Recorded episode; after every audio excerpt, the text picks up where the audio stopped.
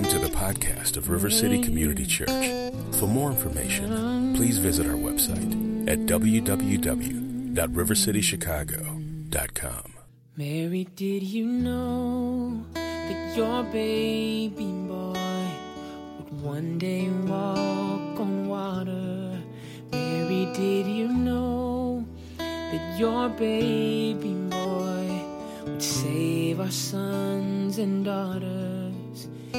You know that your baby boy has come to make you new? This child that you've delivered will soon deliver you. Good morning, good morning, good morning. Uh, don't go sit yet because I'm going to have you greet each other. Couple just quick business things before you greet each other.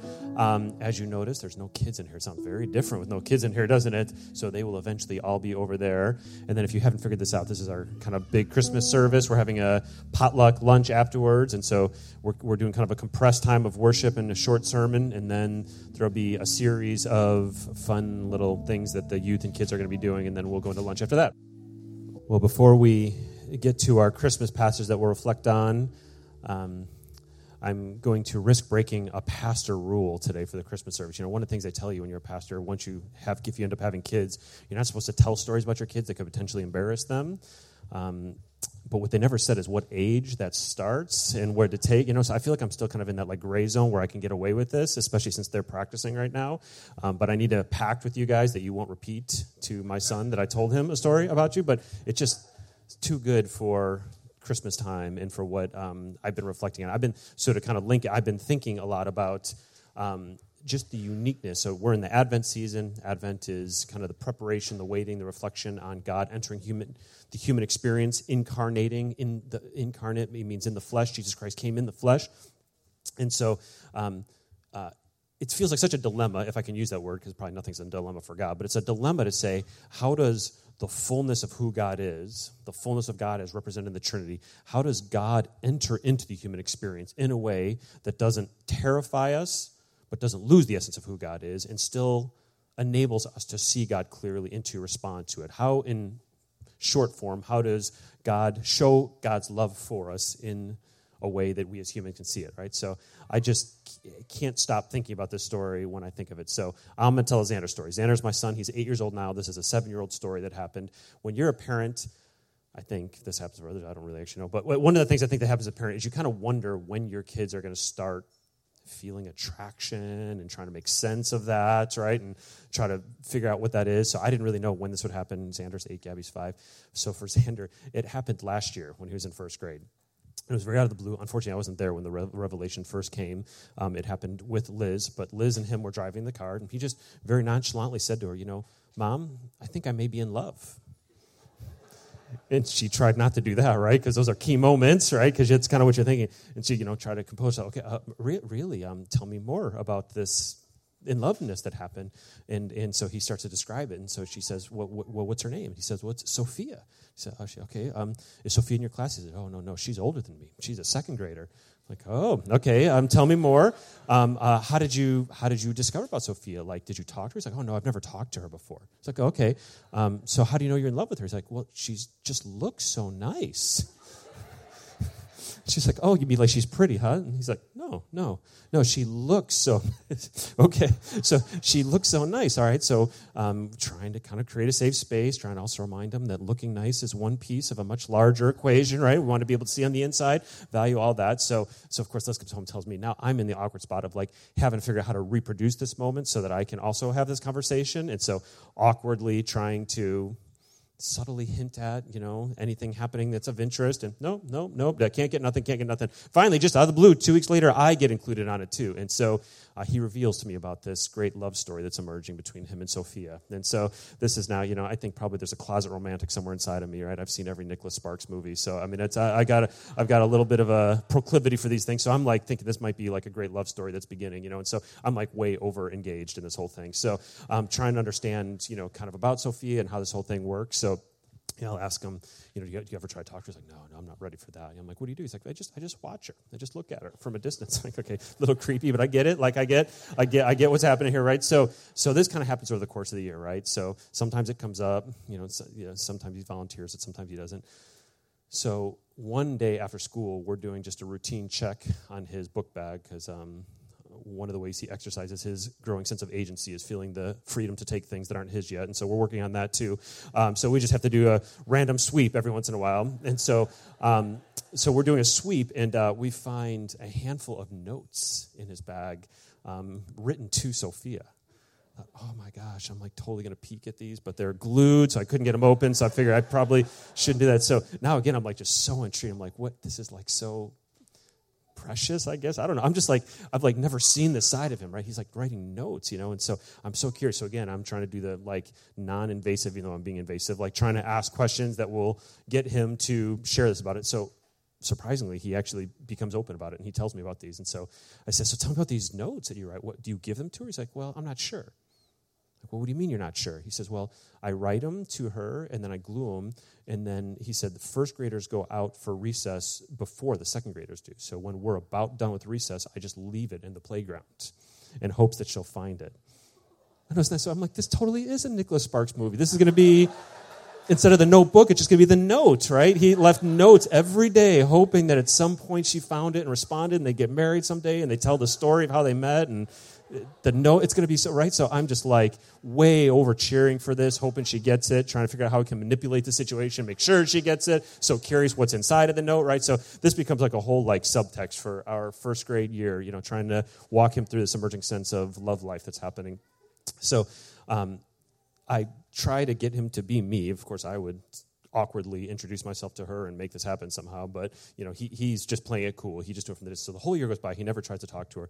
So there's an end of the year gathering at the school. You know, in mid June, whenever it ends, and um, all the grades um, do this kind of huge picnic together. And so, course, I'm thinking about Sophia the whole time, but don't want to like make it a big deal with Xander. So we come to this, and I'm hoping he'll offer, and he does. He says, "Hey, would you like to see Sophia?" I'm like, "Oh God, would I ever? Yes. Would I love to see Sophia? Yes, please show me.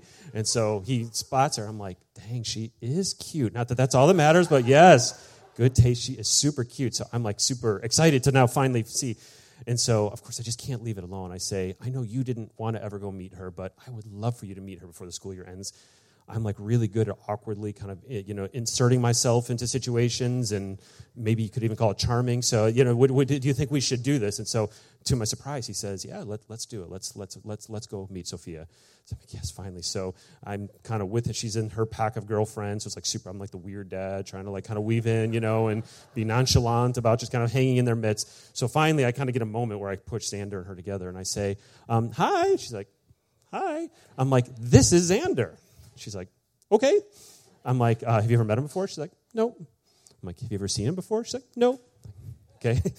Not going exactly down the road I was hoping for. But I said, well, okay, I don't really know what to do next. I said, well, Sophia, I just at least wanted you to get a chance to meet him. She goes, Sophia? Who's Sophia?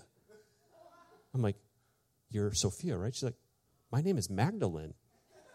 Magdalene, what are you talking? We've just done a whole year around Sophia. Your name is Magdalene? I'm like so confused in this moment. So I said, okay, uh, very abrupt ending. I pull Xander aside. I go, we got to, what the heck just happened? We just talked about Sophia all year. He's like, like, what do you mean you don't know? He's like, well, I guess I do have a theory. I said, what's your theory? He said, when I spotted her for the first time, I told one of the girls in my class that I was interested in her, and I think she's in love with me. And so I think she probably just told me the wrong name to confuse me.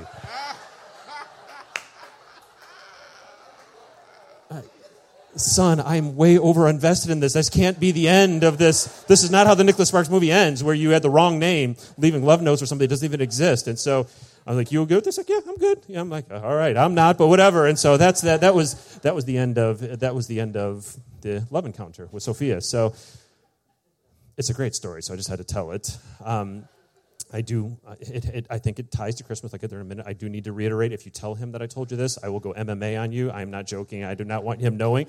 But um, the note, this idea of this idea of someone wanting to communicate their love to another person in some kind of a way that the other person can receive.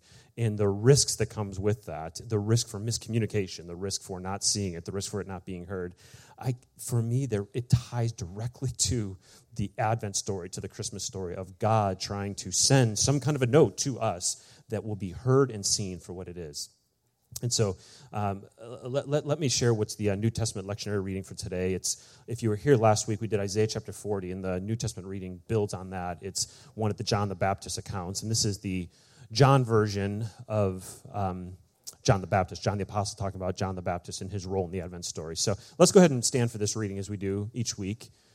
And then um, Shreen, how are we doing on time? We, we about ready? Okay, so we'll read this. I'm just going to say a couple things, and then we're going to transition. Uh, John 1, 6 through 8. There came a man sent from God whose name was John.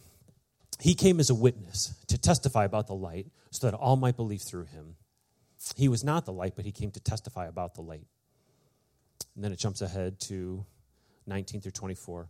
This is the testimony of John when the Jews sent to him priests and Levite from Jerusalem to ask him, Who are you? And he confessed and did not deny, but confessed, I am not the Christ. They asked him, What then? Are you Elijah? And he said, I am not. Are you the prophet? And he answered, No. Then they said to him, Who are you? So that we may give an answer to those who sent us. What do you say about yourself? He said, I am a voice of one crying in the wilderness, Make straight the way of the Lord, as Isaiah the prophet said. Amen. This is God's word. You may be seated. You can just leave that up if you don't mind. There's a some significant parts of who John the Baptist was in this. I'm not going to try to get into that because we're ready for the next part of the program. I'm just going to come again to verse 23. I think this is so significant. This builds um, last week. This, so this comes directly from Isaiah chapter 40, which is a prophecy about Jesus.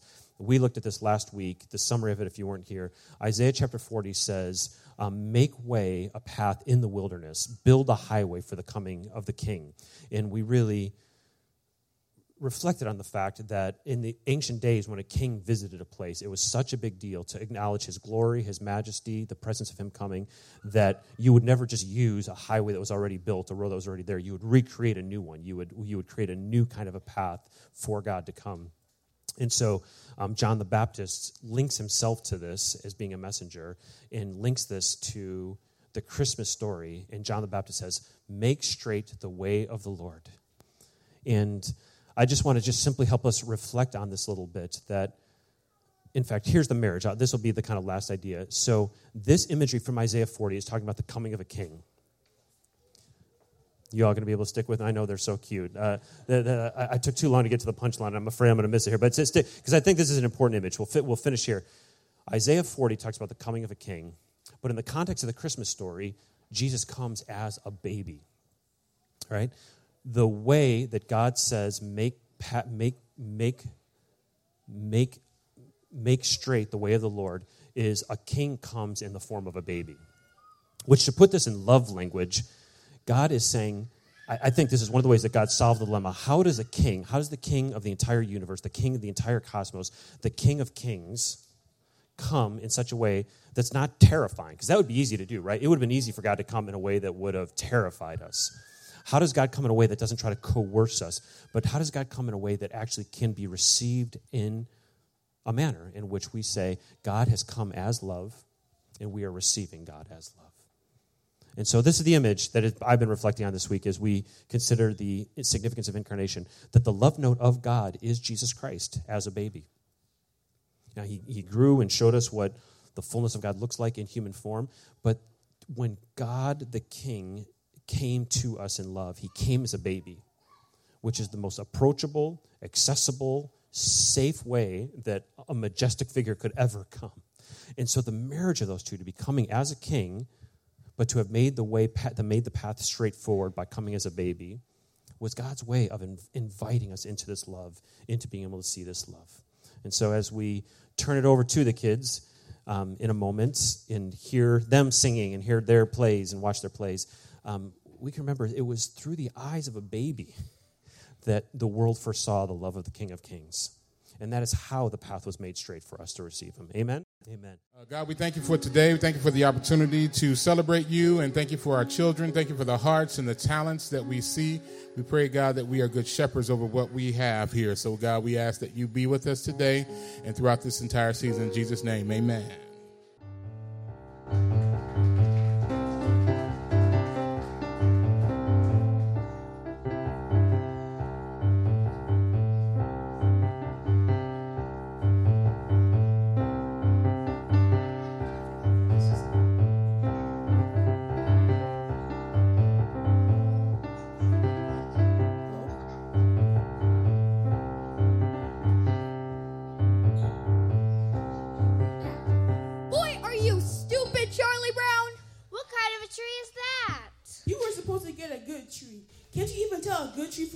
From a bad tree?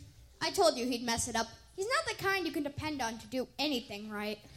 You're hopeless, Charlie Brown. Completely hopeless. Rats. You've been done before, Charlie Brown. This time you really did it.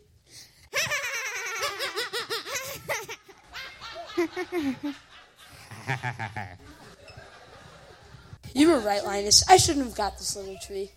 I don't even know what the true meaning of Christmas is. Doesn't anyone know what Christmas is all about? Sure, Charlie Brown. I can tell you what Christmas is all about. Lights, please. And there were, in the same country, shepherds, abiding in the fields, keeping watch over the flock by night.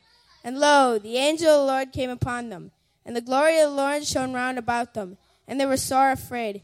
And the angel said unto them, Fear not, for behold, I have great, bring you great tidings of joy, which shall be to all my people. For unto you is born this day in the city of David a Savior, which is Christ the Lord. This shall be a sign unto you.